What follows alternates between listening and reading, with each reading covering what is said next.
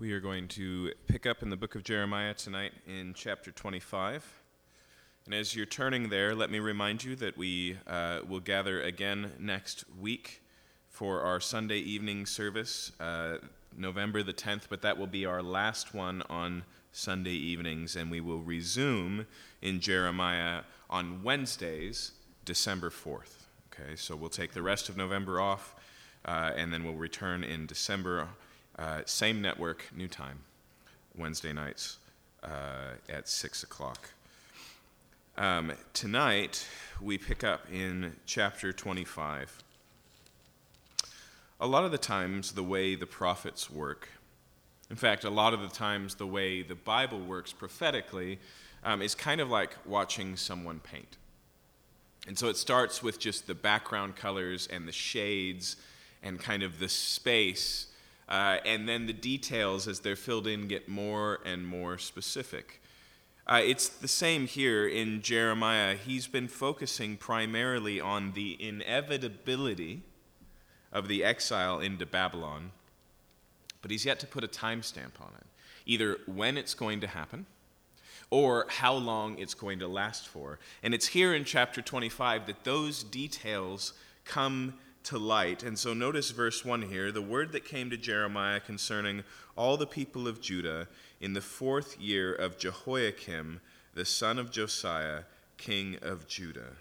Now, that date isn't actually very relevant. The fourth year, as opposed to another year, the timestamp that's more significant is the parenthetical there. That was the first year of Nebuchadnezzar, king of Babylon. Okay? So it was as at a distance, Nebuchadnezzar, who Jeremiah has already mentioned a couple of times, steps into his role as king, that the following prophecy is given. Verse 2 Which Jeremiah the prophet spoke to all the people of Judah and all the inhabitants of Jerusalem for 23 years, from the 13th year of Josiah the son of Amon, king of Judah, to this day, the word of the Lord has come to me and I have spoken persistently to you, but you have not listened. And so this timestamp leads us to 23 years of Jeremiah being on the scene, all the way from his calling. Back in chapter 1, he's spoken uh, through the final years of the reign of Josiah, through the reign, the very short reign of his son Jehoahaz, uh, and then through Jehoiakim uh, and he will still be standing with Jehoiachin and then finally Zedekiah. But at this point, he's been giving the same message for 23 years, which is this is all ending in exile. Repent. But Judah had not listened. Verse 4 You've neither listened nor inclined your ears to hear, although the Lord persistently sent you all his servants, the prophets, saying, Turn now every one of you from his evil way and evil deeds, and dwell upon the land that he has given to your fathers from of old and forever. So it's not just 20 years of Jeremiah's ministry, but hundreds of years of God sending his prophets persistently to Judah, calling them to live righteously so that they would stay in the land. He continues in verse 6 Do not go after other gods to serve and worship them or provoke me to anger with the work of your hands, then I will do no harm. Yet you have not listened to me, declares the Lord, that you might provoke me to anger with the work of your hands to your own harm. Therefore, okay, all of that is review. All of that is just looking over Jeremiah's ministry, looking over Judah's history, and here, therefore, we get the new data. Thus says the Lord of hosts because you have not obeyed my words, behold, I will send for all the tribes of the north, declares the Lord, and for Nebuchadnezzar, remember the newly appointed king of Babylon, Nebuchadnezzar, the king of Babylon, my servant. And I will bring them against this land and its inhabitant, against all these surrounding nations, and I will devote them to destruction. Notice two things there. First, Jeremiah explicitly uses the language here of servitude. He's my servant, Okay? That's a very popular word that God uses for Israel Israel, my servant. It's a very popular word that he uses for his prophets and for sometimes the kings. But now he takes this foreign power who is threatening the sovereignty of Judah and he says, He is my servant. He's working on my behalf. He's doing my bidding. I have called and appointed him, and he will carry out my work. Okay? That's the first zinger in this prophecy. The first jarring line. The second one is that last phrase, I will devote them to destruction. Okay? That is, in Hebrew, a technical term. It's one that is most common all the way back in the book of Joshua during the holy wars of Israel. Okay? Anything that was devoted to destruction was to be leveled without anything standing, without any living thing left. The whole thing was to be as if it were a burnt offering offered entirely unto the Lord.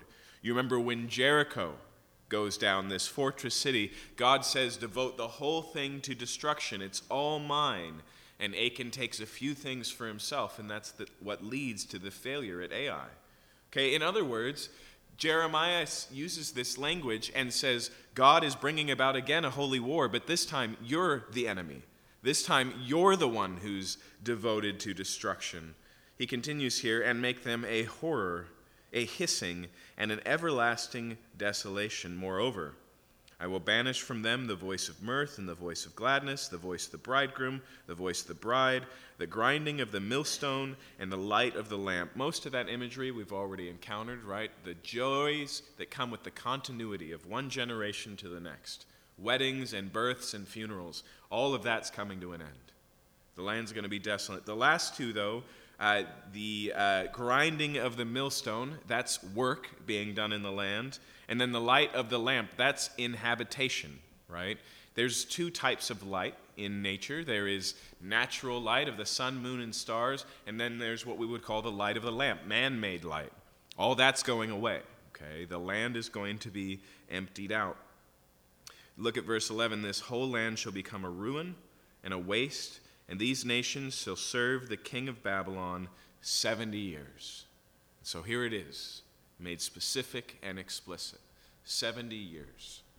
Now, just a couple of things. I, I don't think we always stop and think about how time works. And so I, I want you to think about these 70 years in two different ways, okay? I want to use two different metrics or two different time scales for you. The first time scale I want to use is the human lifespan time scale. In that sense, 70 years is basically a final judgment. Very few people who experience the siege of Babylon around Jerusalem will ever return to the land again. It will be 70 long years, a, a, full human lifespan. Just a handful of people in the book of Ezra return and remember what the temple looked like because they saw it as children. But most of the people here in their 20s and above will never return to Judah. And so, in that sense, this sentence is a sentence of finality, of totality. But there's another reason why this number is striking. Uh, not only is it, it total and final for most of the inhabitants of Judah, but it's also, when you weigh it against the timescale of empire, a surprisingly short amount of time. Okay? There is a handful of empires that we encounter across the pages of Scripture. Before this was the Assyrian Empire, which lasted for 300 years. Following Babylon is the Persian Empire, which lasts for 200 years. And then there's the Greek Empire that lasts for 350 years. And then there's the Roman Empire, which is still the record setter of all empires with well over a thousand years. 70 years in the life of an empire is a blink of an eye. When God says here the exile is going to be 70 years, and as we'll see, then God is going to bring judgment on Babylon, that is pressing the boundaries of plausibility. For a world superpower that's dominated everything to lose their grasp so quickly. It's, it's like, uh, you know, the heavyweight champion knocking down the final oppo- opponent, and the ref is counting and he's counting and he gets to five and the other guy gets up and just sends a knockout punch and the fight is over it's very surprisingly short in that sense just 70 years okay now there's another reason why this is significant now in terms of its measurement there are a handful of ways that you can get basically to specifically 70 years from beginning to end.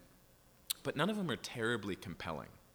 However, if you just look at the Babylonian captivity proper, meaning from the destruction of Jerusalem to the return of it, it is clearly and obviously 68 years, around 70. Okay? There are ways to find that extra two years there. I just don't find any of them to be compelling. And this, this passage doesn't require that sort of uh, specificity. If it said 71 years, I would expect specificity. But when it says 70, it, it's, uh, it's general enough. But this is exactly what comes to pass. And remember, Jeremiah is not alive to see the return of the inhabitants to Judah. He dies imprisoned in Egypt, presumably, well before this takes place. He's not a young man at this destruction, but well into his old age, and so he won't survive the 70 years here. And so it's a, a profound and, and surprising prediction, but it's more than that, of course. It's the word of the Lord, and it's a sentence. And as we'll see later, it's a sentence that has significant meaning. It's a just sentence. Okay? But what I want to draw your attention to that's very interesting about this is as we read this passage here, we read the book of Jeremiah as we have it today. But interestingly enough, we also know that Daniel, as he sits at the end of the Babylonian Empire, as at the introduction of the Persian Empire, as he sits all the way over in Babylon, he also opens up to this passage and in his daily or devotional or deep study reading, encounters this prophecy and does some mental math and realizes, hey, wait a minute, that's about where we are now. And so if you turn just very quickly over to Daniel chapter 9, there are many places throughout the Bible where we see the Bible being uh, self aware, where the Bible is uh, engaging with other portions of the Bible, where one author of Scripture is meditating on a passage of Scripture somewhere else, uh, or quoting from, or alluding to. Um, but interestingly enough, uh, there are only a few places where we find the authors of Scripture or the characters of a narrative in Scripture, like we find here, reading another passage of Scripture. And remember that Daniel uh, is alive and writing in the time of this Babylonian captivity. There is no temple. Okay? Any ancient writings of Israel have been scattered and held onto and preserved in places. Daniel being, um, you know, part of the educated class, uh, the magi, if you will, of Babylon, he has access to the Babylonian library. And interestingly enough, that includes a scroll of Jeremiah. And so we read here in Daniel 9, verse 1 In the first year of Darius, the son of Ahasuerus, by descent a Mede, who was made king over the realm of the Chaldeans, in the first year of his reign, I, Daniel, perceived in the books the numbers of years that, according to the word of the Lord to Jeremiah the prophet, must pass before the end of the desolation of Jerusalem, namely 70 years. And so he does the mental math. He reads in Jeremiah. He realizes that the time is just about out. And what he begins to do is he begins to confess and intercede for his people. He does what Jeremiah was always calling the people to do to own up to their sin and seek again the Lord. And he does it collectively, representatively, if you will. He doesn't just intercede for Judah, but he enters in and he says, We, O Lord, have forsaken you. Our fathers have turned from you. And he says, Turn now and bring us back and do what you said you would do. And it's interesting that it's on the heels of this that an angel flies to Daniel to give him an answer. Verse 20 While I was speaking and praying, confessing my sin and the sins of my people Israel, and presenting my plea before the Lord my God for the holy hill of my God while I was speaking in prayer, the man Gabriel, who I'd seen at the vision of the first, came to me in swift flight.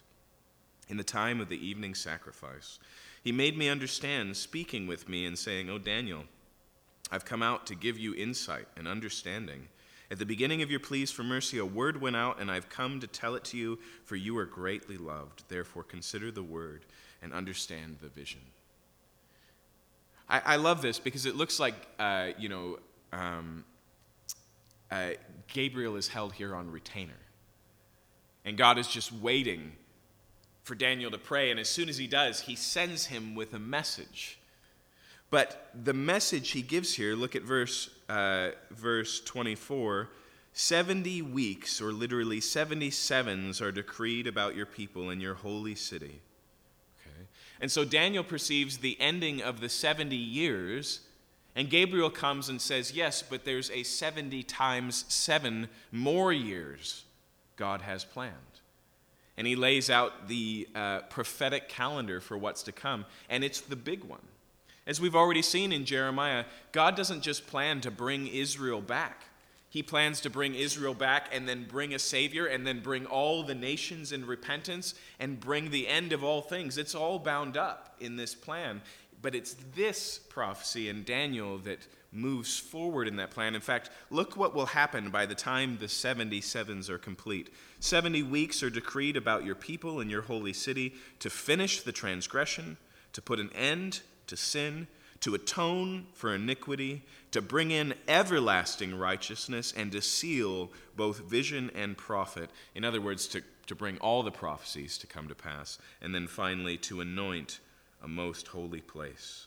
Know therefore and understand that from the going out of the word to restore and build Jerusalem to the coming of the anointed one, a prince, there shall be seven weeks. Then for sixty two weeks it shall be built again with squares and a moat, but in a troubled time, and after sixty two weeks an anointed one shall, have to be, uh, shall be cut off and shall have nothing. And the people of the prince who is to come shall destroy the city and the sanctuary. Its end shall come with a flood, and to the end there shall be war. Desolations are decreed. So notice that in this new calendar of 490 years is another time that Jerusalem is to be sacked and destroyed. And then finally, verse 27 He shall make a strong covenant with many for one week and half the week he shall put an end to sacrifice and offering, and on the wing of the abomination shall one come who makes desolate until the decreed end is poured out on the desolator.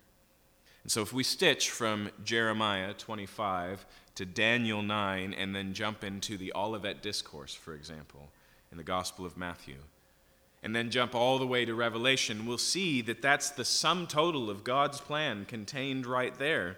But I don't think we always notice that it's not just instigated by Daniel's reading of Jeremiah, it's symbolically attached to that. And so it starts with 70 years, and then added to that is 70 times seven more years to finish everything that was begun with the Babylonian exile. Returning back to chapter 25. Verse 12 Then, after the 70 years are completed, I will punish the king of Babylon and the nation, the land of the Chaldeans, for their iniquity, declares the Lord, making the land an everlasting waste. I will bring upon the land all the words that I've uttered against it, everything written in this book, which Jeremiah prophesied against all the nations.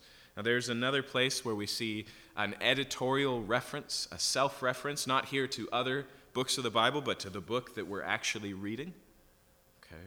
There's a recognition that God has already been speaking on these things, and there's an editorial comment, I would suggest, probably from Jeremiah's disciple Baruch, who we will see operates as a recorder for Jeremiah's ministry. And he references here that all those things are going to come to pass at the end of 70 years. Verse 14 For many nations and great kings shall make slaves even of them and I will recompense them according to their deeds and the work of their hands. Thus, the Lord God of Israel said to me, Take from my hand this cup of the wine of wrath, and make all the nations to whom I send you drink it. Okay, and so here, after the 70 years is laid out, Jeremiah is given a new commission. He's given a cup, a cup of God's wrath. And we can't necessarily tell here if this is uh, a, a vision that Jeremiah has and then conveys, or an acted out parable. Because as we'll see in just a minute, we're going to find a consultation happening in Jerusalem where the king gathers together the kings of the surrounding nations and puts them all in one room. And so maybe Jeremiah just shows up cup in hand and is just playing the waiter and going around and saying, Here, have a drink, right? And either way, though, it, the cup here, we're told, is the cup of the wine of wrath. And this image is a persistent and a consistent one throughout the Old Testament, the cup of God's wrath. Okay? Isaiah references it, Ezekiel references it, the Psalms reference it. And so when Jesus in the Garden of Gethsemane is wrestling with what's about to come next, and he says, Father, if there's any other way, let this cup pass from me. Nevertheless, not my will, but yours be done. This is the cup that he has in mind. Okay? It's the cup of God's judgment. What was needed and necessary, Paul tells us, what God was trying to accomplish, according to Romans chapter 4, was a means so that God might be both just and the justifier of the ungodly. That's the only way. That's the way of Jesus, the way of the cross, where Jesus took that cup and drank it to the dregs on our behalf, the full totality of God's wrath. And the wrath cup shows up one more time in the book of Revelation in chapter 14, where there it says it's mixed to full strength and to the brim, and God will make the nations drink it. Okay, and so it's this, it's this image of judgment. And he's told here to take it to each of the nations, the kings of the nations, verse 16, they shall drink and stagger and be crazed because of the sword that I'm sending among them. So it's not really a cup. It's not really drunkenness, it's actually war. But the image is of the cup, verse 17. So I took the cup from the Lord's hand and made all the nations to whom the Lord sent me drink it. Jerusalem and the cities of Judah, its kings and officials, to make them a desolation and a waste, a hissing and a curse as it is this day. Pharaoh, king of Egypt, his servants, his officials, all his people, and all the mixed tribes among them all the kings of the land of Uz, that's where Job is from, and all the kings of the land of the Philistines, Askelon, Gaza, Ekron, and the remnant of Ashdod. Notice by this time the Philistines are on the decline. So we usually think of the five major cities of the Philistines, and there's only three and a half listed here, right? One of them is just the remnants, Ashdod. Okay. Edom, Moab, the sons of Ammon, all the kings of Tyre, all the kings of Sidon, that's to the northeast of Israel along the coast all the kings of the coastland across the sea, Dedan, Tema, Buz, and all who cut corners in their hair. All of those are um, nomadic peoples from the Arabian desert, okay? Um, all the kings of Arabia, and all the kings of the mixed tribes who dwell in the desert, and all the kings of Zimri, and all the kings of Elam, and all the kings of Media. Now, the Medians are the ones who are going to join with Persia and eventually overthrow Babylon, but first, like everyone else, they get squashed by Babylon. But then notice this all the kings of the north, far and near, one after another, and all the kingdoms of the world that are on the earth, and after them the king of Babylon shall drink. Now, your translation may there say the king of Sheshach, Okay? And we know that Sheshach is a synonym for Babylon, which is why sometimes the translators have filled it in. It may even be more than that. Okay? Uh, if you take in Hebrew alphabet Babylon and just reduce it to its consonants, it's basically BBL. Okay? Now, one of the uh, simplest ways that you can make a code language, when you have an even numbered alphabet, like we do in English, like they do in Hebrew, we have 26 letters, they have 22, is you just take the alphabet backwards and you put it underneath the alphabet forwards and you just transpose the letters. Okay? And so in that case, A would be Z, and B would be Y. Does that make sense? What's interesting is when you take Babylon, BBL, and you do that to it, you get SSK, Sheshach, this other word. And so it may have at one time served as code language to talk about Babylon without Babylon knowing you were talking about it. Now, the thing is, Jeremiah doesn't have a problem with identifying Babylon and the judgment to come on it in other parts of the book. But we do find this habit of referencing this mythical Sheshach, okay? But we have to be honest here and recognize it's never explained for that reason. It could just be one of those coincidental things that just so happens to spell both of those ways. Um, but it may be here um, that it's subtle. But nonetheless, notice the point here. God is going to use Babylon like a towel to scrub up all the nations and then he's going to toss the towel. Okay? It, makes me think of um, the cat in the hat, right? Where the cat comes over and he does something fun and it stains a piece of furniture. And so he uses something to clean the furniture, and then the thing that he used is stained. And then he finds another way to stain it. I think he washes it in the tub, and then the tub is stained, and the stain just moves around the place, okay? But eventually, he's going to take Babylon to deal judgment on all the nations, including Israel, and then on Babylon themselves. Okay, verse 27. Then you shall say to them, Thus says the Lord of hosts, the God of Israel. Say to who? Remember the kings of all these nations? Drink, be drunk, and vomit. Fall and rise no more because of the sword that I'm sending among you. And if they refuse to accept the cup from your hand to drink, then you shall say to them, Thus says the Lord of hosts, you must drink. Again, if he does, as we'll see in a minute, actually act this out in this little, uh, you know, ancient Near East council that comes up, you can imagine after he's played it out a few kings in a row, people get wise to the prank, right? So somebody takes a drink and he goes, You've drank the wrath of God. Drink, be drunk, fall down, and never stand up again. And he goes to the next one and goes, Here, have a drink.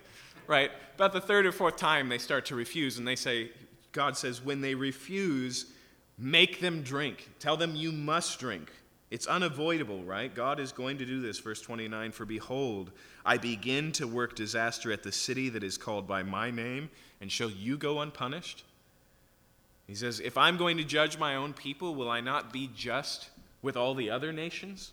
If they don't get a hall pass, will you really escape from judgment? You shall not, he says, go unpunished, for I am summoning a sword against all the inhabitants of the earth, declares the Lord of hosts.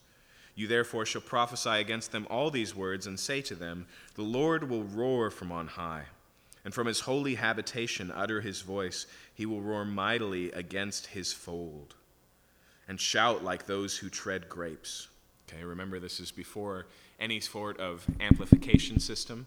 And so uh, just the loudest thing they can think of is a vineyard party when the grapes are being tread. Okay? It's going to be like that, he says. It's going to be loud. In fact, he says, against all the inhabitants of the earth, verse 31, the clamor will resound to the ends of the earth, for the Lord has an indictment against the nations. And so notice here what's happening to Jerusalem, what's happening to Judah, is actually a universal, an international, a worldwide event of judgment, comparable to the flood, even though it's being carried out in a different way. In fact, it says here, He's entering into judgment with all flesh, and the wicked He will put to the sword, declares the Lord. Thus says the Lord of hosts Behold, disaster is going forth from nation to nation. A great tempest is stirring from the farthest parts of the earth and those pierced by the Lord on that day shall extend from one end of the earth to the other. They shall not be lamented or gathered or buried, they shall be dung on the surface of the ground. Now, earlier, we saw that prophecy, and that was going to be the valley of Hinnom, or of Hinnom. And then it was going to be all of Jerusalem. And here Jeremiah extends it across all of the nations of the earth as, if, as if it's going to be, again, a worldwide judgment. Verse 34 Wail, you shepherds, and cry out, and roll in ashes, you lords of the flock, for the days of your slaughter and dispersion have come, and you shall fall like a choice vessel. Okay, so he says here, all the kings of the earth, you had one job. You failed to do the one thing to bring justice to take care of the flocks. And because of that, you're going to be scattered. Verse 35 No refuge will remain for the shepherd, nor escape for the lords of the flock. A voice, the cry of the shepherds, and the wail of the lords of their flock, for the Lord is laying waste their pasture, and the peaceful folds are devastated because of the fierce anger of the Lord. Like a lion, he has left his lair, for the land has become a waste because of the sword of the oppressor and because of his fierce anger.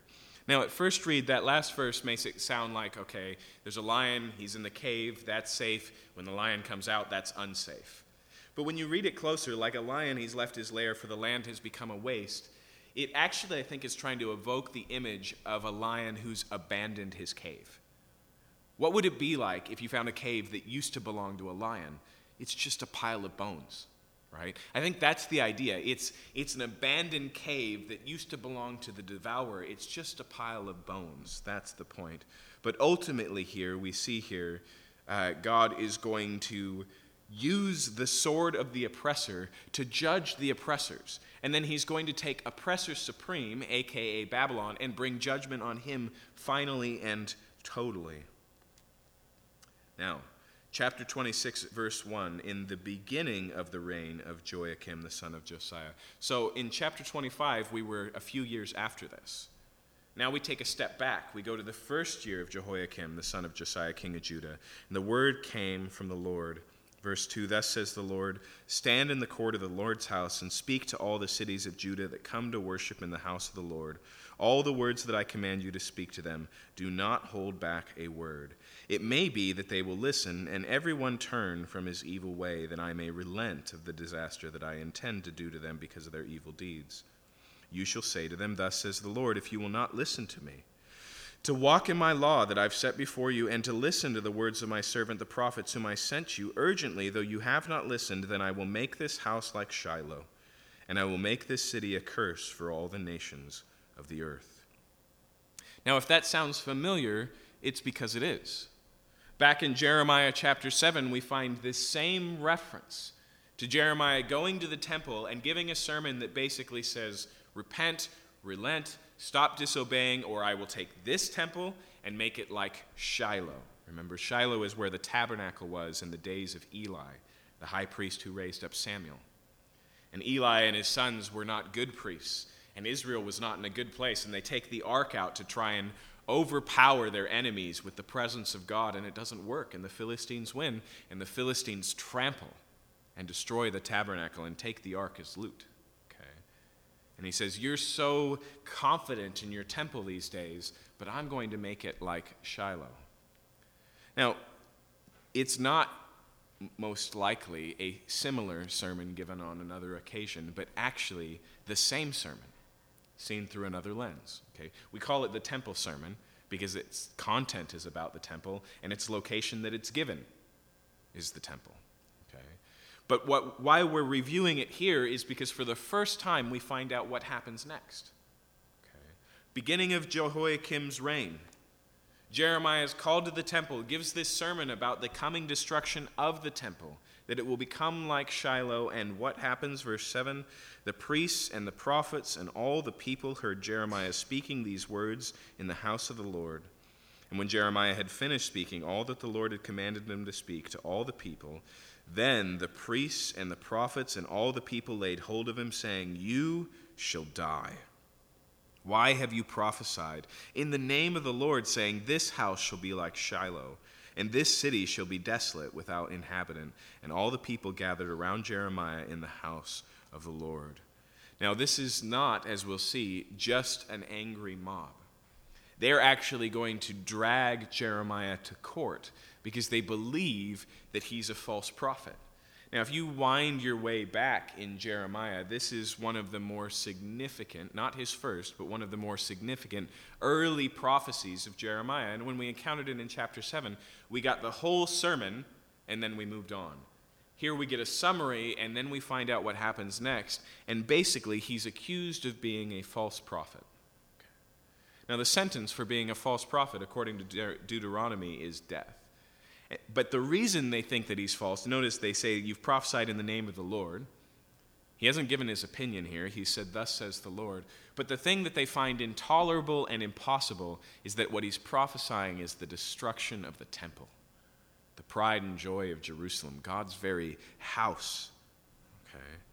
And so they, uh, they take hold of him in verse 10 when the officials of Judah heard these things, they came up from the king's house to the house of the Lord and took their seat in the entry of the new gate of the house of the Lord. In Jerusalem, there wasn't a big courthouse, there was the city gate. Okay? The city gate is where cases were heard and held. And so the officials, the elders of Jerusalem, come and they take their seat as judge to hear the complaint against Jeremiah made by the priests and the people. Okay, verse 11 Then the priests and the prophets said to the officials and to all the people, This man deserves the sentence of death, because he's prophesied against this city, as you've heard with your own ears. Then Jeremiah spoke to all the officials and all the people, saying, Okay, so here Jeremiah gives a chance to address his uh, uh, his, what do we call those? Accusers, there we go. To address his accusers, to give his own testimony for what's going on. And remember, Jeremiah, throughout the book, really wrestles internally with his role. He complains to God about how difficult it is. He even questions if God has fully abandoned him, if he'll ever even survive long enough to see his word validated. But it's amazing how often, when Jeremiah is pushed publicly, how steadfast his response is. And that's what it is here. So notice verse 12. Then Jeremiah spoke to all the officials and the people, saying, The Lord sent me to prophesy against this house and this city all the words that you have heard. Now, therefore, mend your ways and your deeds and obey the voice of the Lord your God, and the Lord will relent of the disaster that he has pronounced against you. In other words, he doubles down. He says, Did I stutter?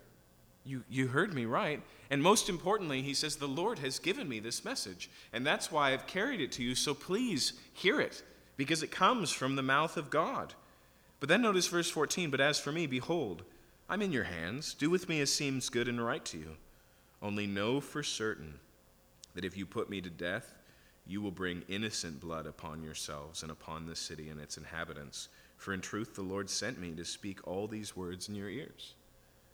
He says, I am subject to your sentencing.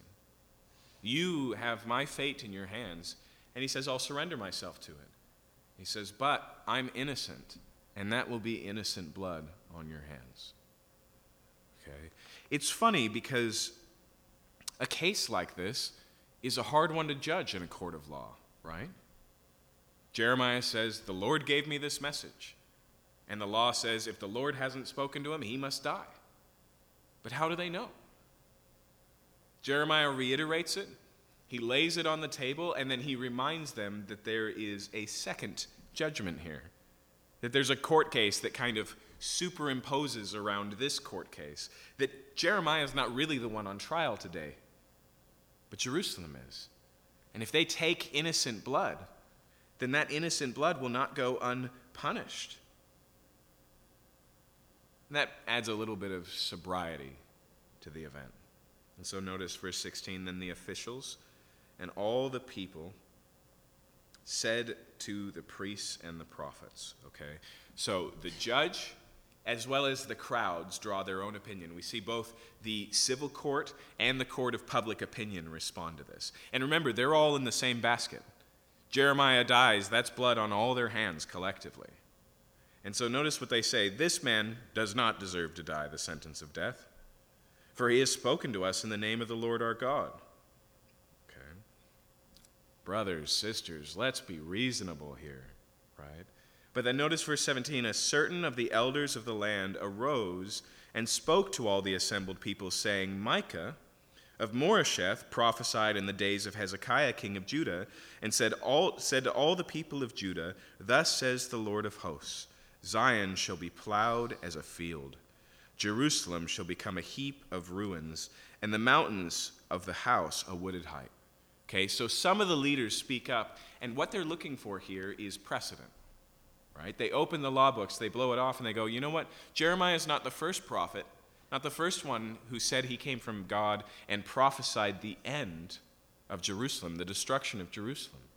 They said there was another prophet by the name of Micah in the days of good King Hezekiah, the last good king before Josiah, and he came and he gave a pretty similar message.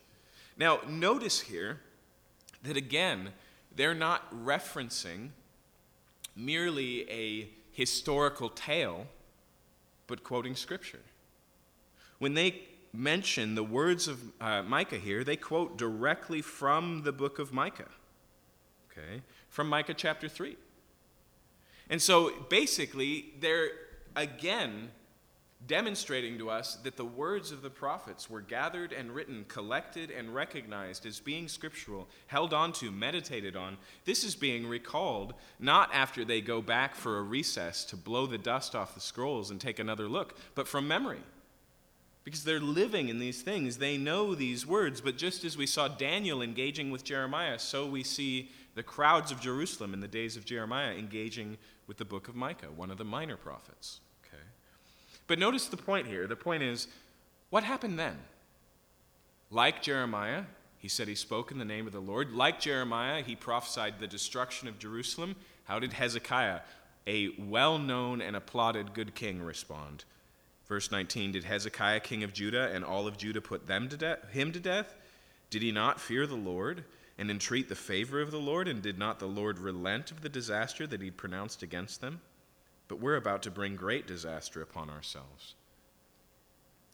They go, When Micah spoke, Hezekiah listened. All of Judah listened. They responded. They repented, and the disaster that Micah warned didn't come to pass. Okay. Now, verse 20 continues and talks about another man, also a prophet. But depending on your translation, you may notice that the quotations end in verse 19. Okay. The reason is because most translators believe that this is all that this elder gets up to share a good example and calls, therefore, for Jeremiah's release, expressing his innocence, lets him go.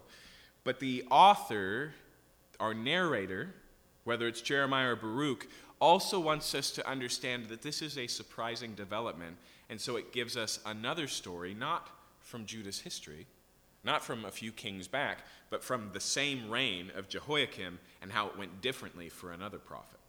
Okay?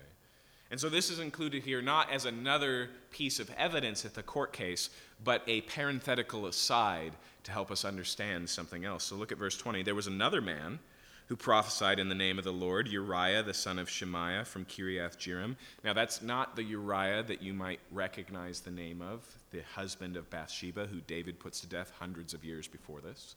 But another Uriah here, uh, who is relatively unknown, only referenced here, but was a prophet, spoke for God. He prophesied against this city and against the land in the words like those of Jeremiah. And when King Jehoiakim, with all his warriors and all the officials, heard his words, the king sought to put him to death. Okay? Completely different response. And actually, Uriah responds differently too. So the king sends out his officials with a warrant for his arrest, sentenced to death. And notice it says, But Uriah heard of it, he was afraid, and fled and escaped to Egypt. That might actually be significant because God tells Jeremiah all the way back at the beginning, He says, If you will stand firm, I will keep you standing. But Uriah doesn't stand firm. He, he runs away and he runs to Egypt, and that's unfortunate. Now, here's what's going on in kind of the geopolitical landscape, just to remind you. Jehoiakim was not the first son of Josiah to take the throne. Jehoahaz was. And Jehoahaz was anti Egypt. And so Pharaoh Necho, the king of Egypt, came in and he deposed Jehoahaz and he put Jehoiakim on the throne in his place. And we assume, it's never stated explicitly, we assume that's because Jehoiakim was pro Egypt. He has a good relationship with Pharaoh. And so the unfortunate thing that happens to Uriah here is he flees to a place where he will not find any sort of political protection. And so notice what it says here, verse 22 King Jehoiakim sent to Egypt certain men, Elnathan the son of Achbor and others with him, and they took Uriah from Egypt. Don't think that they snuck in and kidnapped him. This is not a, you know, uh, SEAL Team 6 type event. They just go to Pharaoh and go, hey, you're harboring a political criminal. We'd like him back. And he goes, we've got a truce, we've got a treaty, so take him. Okay. Verse 23 They took Uriah from Egypt and brought him to King Jehoiakim, who struck him down with the sword and dumped his dead body into the burial place of the common people. Now, why are we told that story? I would suggest to you it's for two reasons. One, because as we'll see, there is a pivotal difference, something going on that protects and preserves Jeremiah. That's the next verse. But second, Jehoiakim doesn't escape the sentence of shedding innocent blood. And so, just because we see what looks like a positive response to Jeremiah's ministry, where they go, maybe God did send him. For one, we see no following repentance. They don't actually respond to it, they just don't have the guts to put him to death but also they have innocent blood on their hands in the case of Uriah. So, what was the difference? Notice in verse 24 But the hand of Ahikam, the son of Shaphan, was with Jeremiah so that he was not given over the people to be put to death. Now, we're not told if Ahikam was the one who told about Micah or if he was just you know, working behind the scenes and smoothing things over and pushing people to the right response. But here is what is interesting. Ahikam, the son of Shaphan, is uh, referenced in 2 Kings 22 during the reign of Josiah, Josiah the reformer king. He's one of those who's with Josiah when the scroll is found in the temple. In other words, it would make sense that he would be sympathetic to Jeremiah's ministry because he's one of Josiah's men. Okay. And so it's the presence here of an unknown agent who's working on Jeremiah's half that leads to his deliverance. It's similar to when Paul finds himself in prison. And the Pharisees, the Sanhedrin, in fact, have had it up to here with Paul. They realize the justice system isn't going to work in their favor. And so they go, you know what? We're just going to wait until they're transporting him from one prison to another, and we're just going to jump him and kill him and run away. But conveniently, Conveniently, this plot is overheard by Paul's cousin. And so Paul's cousin comes and says, Paul, I heard the weirdest conversation yesterday down the street from my house. And so Paul says, Oh, you should tell the head centurion here. And so the plot is foiled serendipitously because of this other actor off the scene. Okay? This is in both cases God working for preservation. And you might, and rightly so, ask, well, what about Uriah? The issue here is not some sort of philosophy that God will never let those who work for him suffer or die. The church history is full of martyrs. But that he is sovereign in circumstances, and Jeremiah still has work to do. And so, just as he promised, he's preserved past this place. Okay.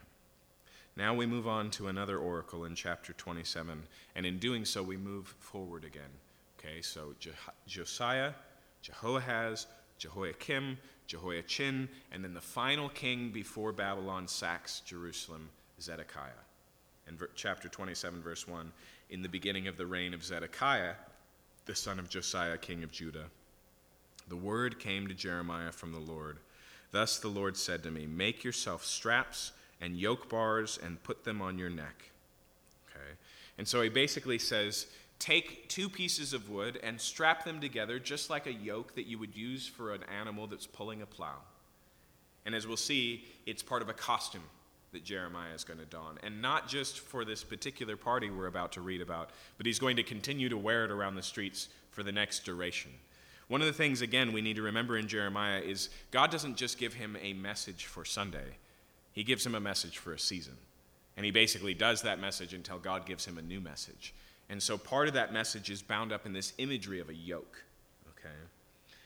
Verse 3 Send word to the king of Edom, the king of Moab, the king of the sons of Ammon, the king of Tyre, the king of Sidon, the hands of the envoys that have come to Jerusalem to Zedekiah, king of Judah. Okay. So all the surrounding nations have sent representatives to a big meeting. What are we going to do about the Babylon problem? Okay. Now, again, a little bit of history.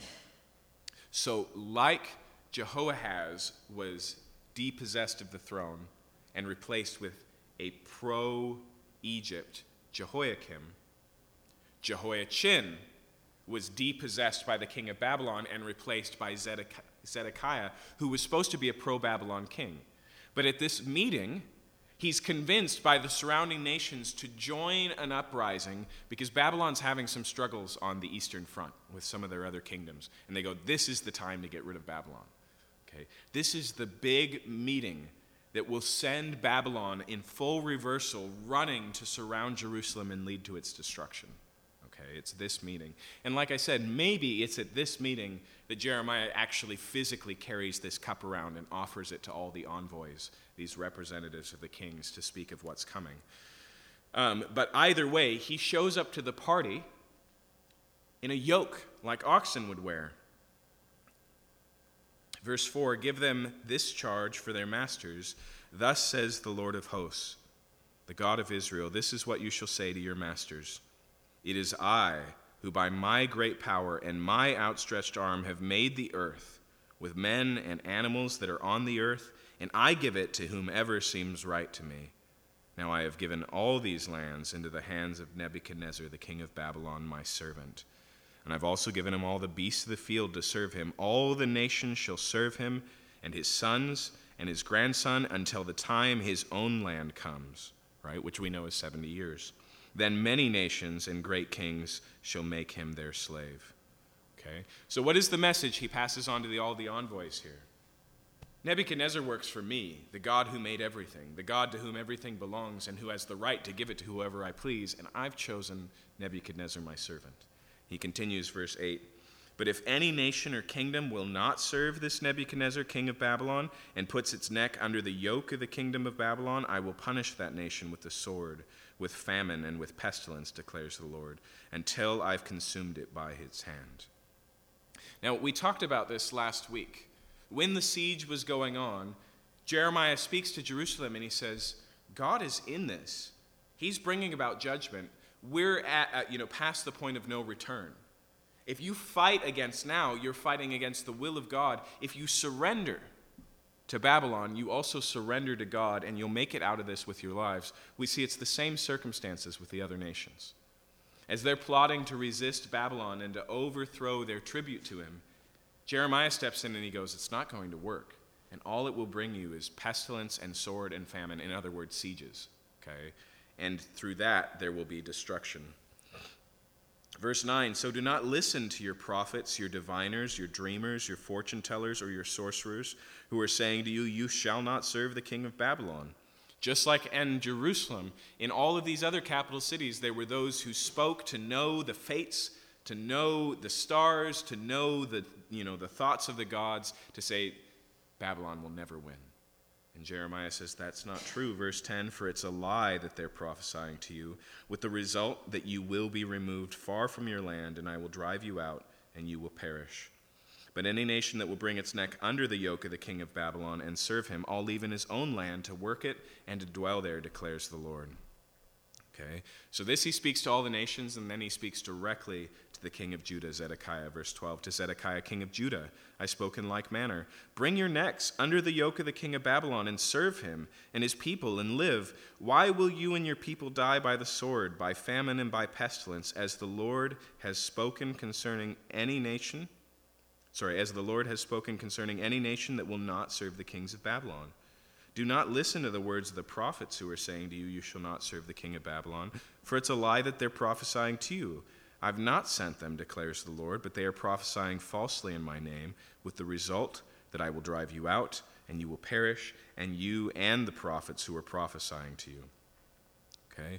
So he speaks to the envoys, he speaks to the king, and he's not done yet. Verse 16 Then I spoke to the priests and all the people, saying, Thus says the Lord, do not listen to the words of your prophets who are prophesying to you, saying, Behold, the vessels of the Lord's house will now shortly be brought back from Babylon, for it's a lie that they're prophesying to you.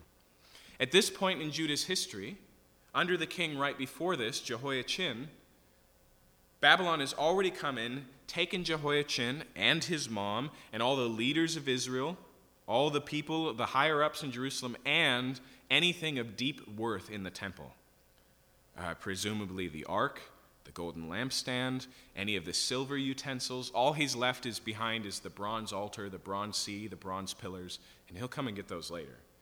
But apparently, false prophets have spoken up, and even this, Jeremiah the whole time has been saying, Babylon's coming. Babylon's going to attack. They do, they take things away, and still the prophets maintain everything's fine. They take the evidence to the contrary around them and they scrub it away and they say, actually, God's just going to have them return them. They're all going to come back. In fact, they believed that Jehoiachin was going to come back and Zedekiah would be removed from the throne and they would be back to the rule of Jehoiachin. But as we saw last week, that's not going to happen, nor will any of Jehoiachin's descendants sit on the throne. And then he says in verse 17, Do not listen to them. Serve the king of Babylon and live. Why should this city become a desolation? If they are prophets and the word of the Lord is with them, then let them intercede with the Lord of hosts, that the vessels that are left in the house of the Lord and in the house of King of Judah and Jerusalem may not go into Babylon. He says, if they really spoke for the Lord, they'd be interceding to say, God, stay your hand, do no more, instead of falsely speaking again like there's no problem. This first round of the best things in the temple being stolen That's the fire alarm ringing strong and true. And they're running around the office going, False alarm, it's going to go off at any moment, while the smoke is billowing around them. In fact, notice here, verse 19 For thus says the Lord of hosts concerning the pillars the sea, the stands, and the rest of the vessels that are left in the city, which Nebuchadnezzar, king of Babylon, did not take away when he took into exile from Jerusalem to Babylon Jeconiah, the son of Jehoiakim, king of Judah, and all the nobles of Judah and Jerusalem. So he says, As for the bronze stuff that's left, verse 21, thus says the Lord of hosts, the God of Israel, concerning the vessels that are left in the house of the Lord, in the house of the king of Judah and in Jerusalem, they shall be carried to Babylon and remain there until the day I visit them, declares the Lord. Then I'll bring them back and restore them to this place. He says, Oh, yeah, actually, the prophets are right. I will bring them back after I take the rest of them to Babylon and wait 70 years. But interestingly enough, we read in the book of Ezra that this is exactly what happens that all of the implements of the temple are restored and brought back to Jerusalem just as Jeremiah promised they would be. But it's not the only prophecy Jeremiah made, is it? He also prophesied that they would go into exile and that it would be for 70 years. So remember, his whole position here is to, uh, to preserve Jerusalem from further judgment. God's choice of Babylon, his scourge of Babylon is chosen. Israel is going to have to submit. Jerusalem is going to have to surrender, but they can do this one of two ways. They can cry uncle, and they can take what's coming to them, or they can fight it tooth or nail till they die. That's what Jeremiah is about. That's what the yoke is about. He's saying, take the yoke or be slaughtered. Now, again, Jeremiah isn't the only so called prophet in Jerusalem, and we meet a new one here who responds specifically to this message. Chapter 28, verse 1 In that same year, at the beginning of the reign of Zedekiah, king of Judah, in the fifth month of the fourth year, Hananiah, the son of Azzur, the prophet from Gibeon, spoke to me in the house of the Lord in the presence of the priests and all the people, saying, Okay, now notice this is not a private conversation, this is a prophet battle. It's very public and intentional. Hananiah finds Jeremiah wearing the yoke, doing his thing, and he enters in and begins to engage loudly with Jeremiah and speak his own prophecy. And this is what he says, verse 2. Thus says the Lord of hosts, the God of Israel I've broken the yoke of the king of Babylon. Within two years I will bring to this place all the vessels of the Lord's house, which Nebuchadnezzar, king of Babylon, took away from this place and carried to Babylon. I will also bring back to this place Jeconiah, the son of Jehoiakim, king of Judah, and all the exiles from Judah who went to Babylon, declares the Lord, for I will break the yoke of the king of Babylon. Okay? So he steals Jeremiah's object lesson. And he says, Thus says the Lord, I'm going to break the yoke. And then notice, just like Jeremiah had spoken of 70 years, he goes, No, no, no. Two years tops. Everything's coming back. Okay? And so not only does he speak here for the Lord, but he speaks specifically. And that's important because Deuteronomy tells us that the primary test of a prophet is does his word come to pass? And so as soon as he gives this prophecy, and notice again there in verse uh, 1, in the fifth month of the fourth year, it's like you can hit the chess clock, okay? And the countdown begins that is going to either prove if Hananiah is God's prophet or not. Jeremiah's chess clock's a little bit longer. You're going into Babylon. That's going to happen. It's during the reign of Nebuchadnezzar, who's on the throne right now. And when it happens, 70 years. But Jeremiah won't be there to see it. But Hananiah, two years. And so he says this. Okay, verse 5 Then the prophet Jeremiah spoke to Hananiah the prophet in the presence of all the priests and all the people who were standing around the house of the Lord. And the prophet Jeremiah said, Amen. May the Lord do so May the Lord make the words that you have prophesied come true and bring back to this place from Babylon the vessels of the house of the Lord and all the exiles. Now, at first, it sounds like Jeremiah is just resonating with the message, as if he was saying, I really, honestly, fully wish that were the case. But Hananiah hasn't given a prayer, has he? He's given a prophecy. Jeremiah says, Let it be so, but that's not all he says. He goes on to say, he continues here and he says, Yet, verse 7, hear now this word that I speak in your hearing and the hearing of all the people. The prophets who, uh, who preceded you and me from ancient times prophesied war, famine, and pestilence against many countries and great kingdoms. As for the prophet who prophesies peace, when the word that the prophet comes to pass, then it will be known that the Lord has truly sent the prophet. He says, Hananiah considered two things. He says, I wish you were speaking the truth. I wish you were God's representative, and what you just said was going to come to pass. But let me remind you two things. One, the prophet's primary job description is a call to repentance. And so all the prophets before us have warned of impending judgment and famine and called for repentance, whereas the message you're presenting maintains the status quo. Everything's fine. In fact, there's no reason given, is there, for this reversal or why it happened in the first place. There's no interpretation for why the king of Babylon slipped through God's defenses and stole this stuff from the temple to begin with, but he's got to figure it out and everything will be fine. It asks nothing of the people. And so he just, first, he just says, Do you really feel like you're standing in line with our prophetic heritage? And the second thing he says is, Notice again there, verse 9 As for the prophet who prophesies peace, when the word of that prophet comes to pass, then it will be known that the Lord has truly sent the prophet. The second thing is he says, Don't forget how this works. If you're going to speak and says the Lord is going to bring this to pass in two years, that is all the evidence that is needed to prove if you speak for God or not. And Hananiah thinks it over and this is how he responds. Verse 10 Then the prophet Hananiah took the yoke bars from the neck of Jeremiah of the prophet and broke them. And Hananiah spoke in the presence of all the people, saying, Thus says the Lord, even so I will break the yoke of Nebuchadnezzar, king of Babylon, from the neck of all the nations within two years. And so notice, just like we've been seeing with Je- Jeremiah, here the message goes universal. First, it was just about the king of Judah and the temple. Now it's all the nations. Babylon as an empire is going to be dead in two years' time. And he takes the yoke that Jeremiah has been wearing for X amount of days and he breaks it over his knee and he throws it on the ground and he says, That's what God's going to do. He doubles down in his confidence and maintains, God has sent me, this will come to pass. Okay. But Jeremiah the prophet went his way, which is interesting because again, put yourself in the shoes of an onlooker. And you're watching these two prophets arguing about the future of your people. It kind of looks like Hananiah won, doesn't it? I mean, at least in terms of demonstrative power, it's pretty impressive. He just took the yoke of Jeremiah and broke it and made a proclamation, and Jeremiah stops there.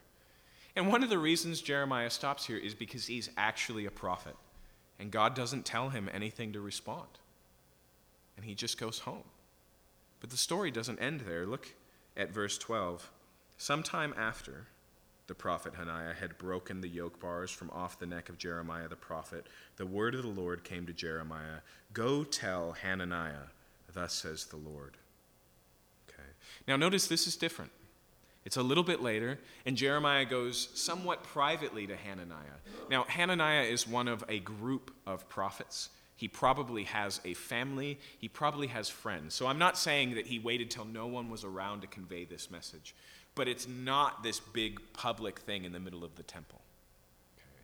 The message that he carries here is not a message for Judah, it's a message for Hananiah. And so he goes to him privately. And this is what he says, verse 13 Go tell Hananiah, thus says the Lord, you've broken wooden bars, but you've made in their place bars of iron. Now, notice that. That's not just I'm rubber, you're glue, whatever, you know, say bounces off me and sticks to you. That's not the idea here. It's you're part of the problem. Your false prophecy is perpetuating the need for judgment. In, it's almost as if God just says, You've just solidified my desire to bring judgment even more. You've just proved my point. Okay? You think that you've broken the wood yoke, but now there's a yoke of iron waiting. He continues here, he says, uh, verse 14 For thus says the Lord of hosts, the God of Israel, I've put upon the neck of all these nations an iron yoke to serve Nebuchadnezzar, king of Babylon, and they shall serve him. for I have given him even the beasts of the field. And Jeremiah the prophet said to the prophet Hananiah, Listen, Hananiah, the Lord has not sent you, and you have made the people trust in a lie. Therefore, thus says the Lord Behold, I will remove you from the face of this earth. This year you shall die, because you uttered rebellion against the Lord. So notice here, privately, Jeremiah gets specific on his timeline.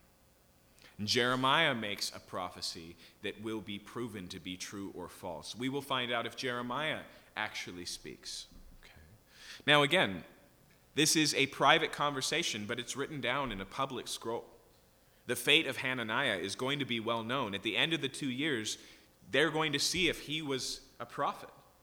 Did the things, the vessels, get returned? Was Jeconiah re put on the throne?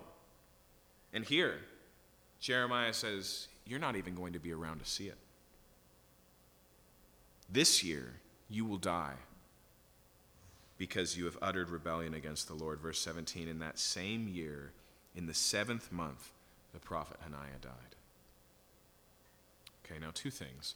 One, in the seventh month, if you go back to 28, verse 1, we started this story in the fifth month. Okay? In other words, it's not 12 months or 11 months or 10 months, it's two months that Hananiah lives until his sentence is meted out by the Lord. He said, In two years all will be returned, and he's put to death by the Lord in two months. But the second thing that I wanted to point, point out here is do you see how this validates Jeremiah the prophet?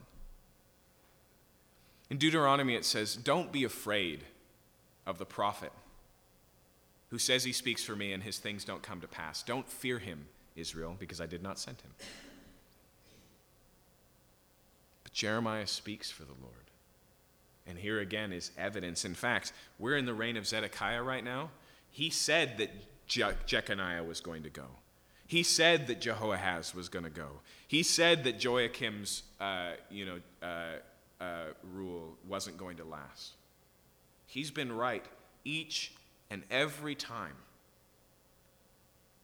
And yet Israel refuses to listen and continues to entertain the false prophets.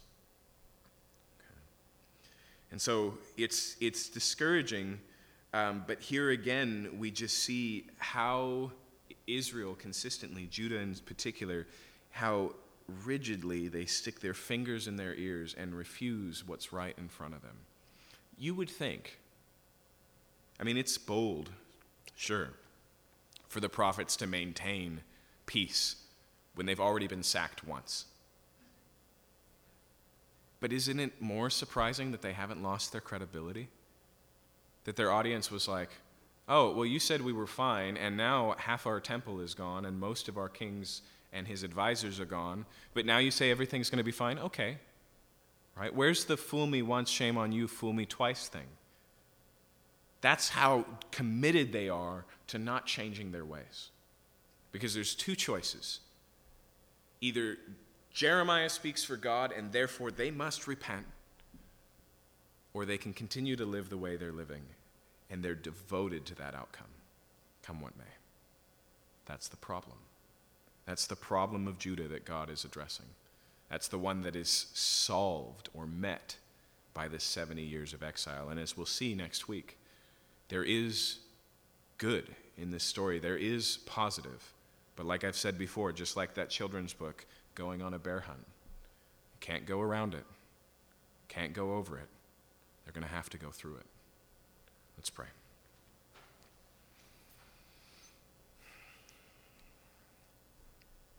Father, stubbornness is so easy to see in everyone else but ourselves. We feel like we have good reasons for thinking the way we think, for not changing our opinion. But it's so easy to see in other people's lives how they are clearly foolish in their iron neck.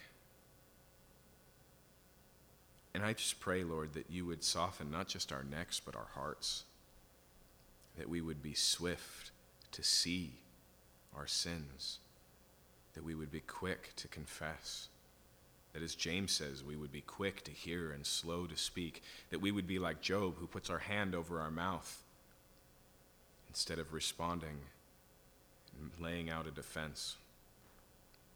And I pray that you would protect us, Lord, from these false messages that say peace, peace when there is no peace.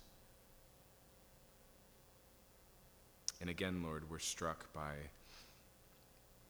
by Jeremiah's faithfulness. Lord, we know that he wrestles on the inside, but he speaks for you, and when you do not speak, he closes his mouth. And you call him into dangerous places, and unlike Uriah, he stands his ground and suffers the consequences and believes your promise that you will, you will help him to persevere. I ask, Lord, that you'd make us like that, that you would help us to be faithful, to stand true and firm, to speak for you. We thank you for your word, Lord. May we be like the best version of Jerusalem that read the words of Micah and understood what it meant. May we be like Daniel and meditate on your word and see how it connects with the times and seasons and the days that we're living in. May it draw us into prayer to intercede, to confess, to ask for your promises and say, Let the things you say are coming come. and may it fill our bones and our heart like it does Jeremiah. And the thing is, Lord, your word doesn't seem very productive in Jeremiah's audience, but it changes him. We pray that we'd be changed as well. In Jesus' name, amen. Amen. Have a good night.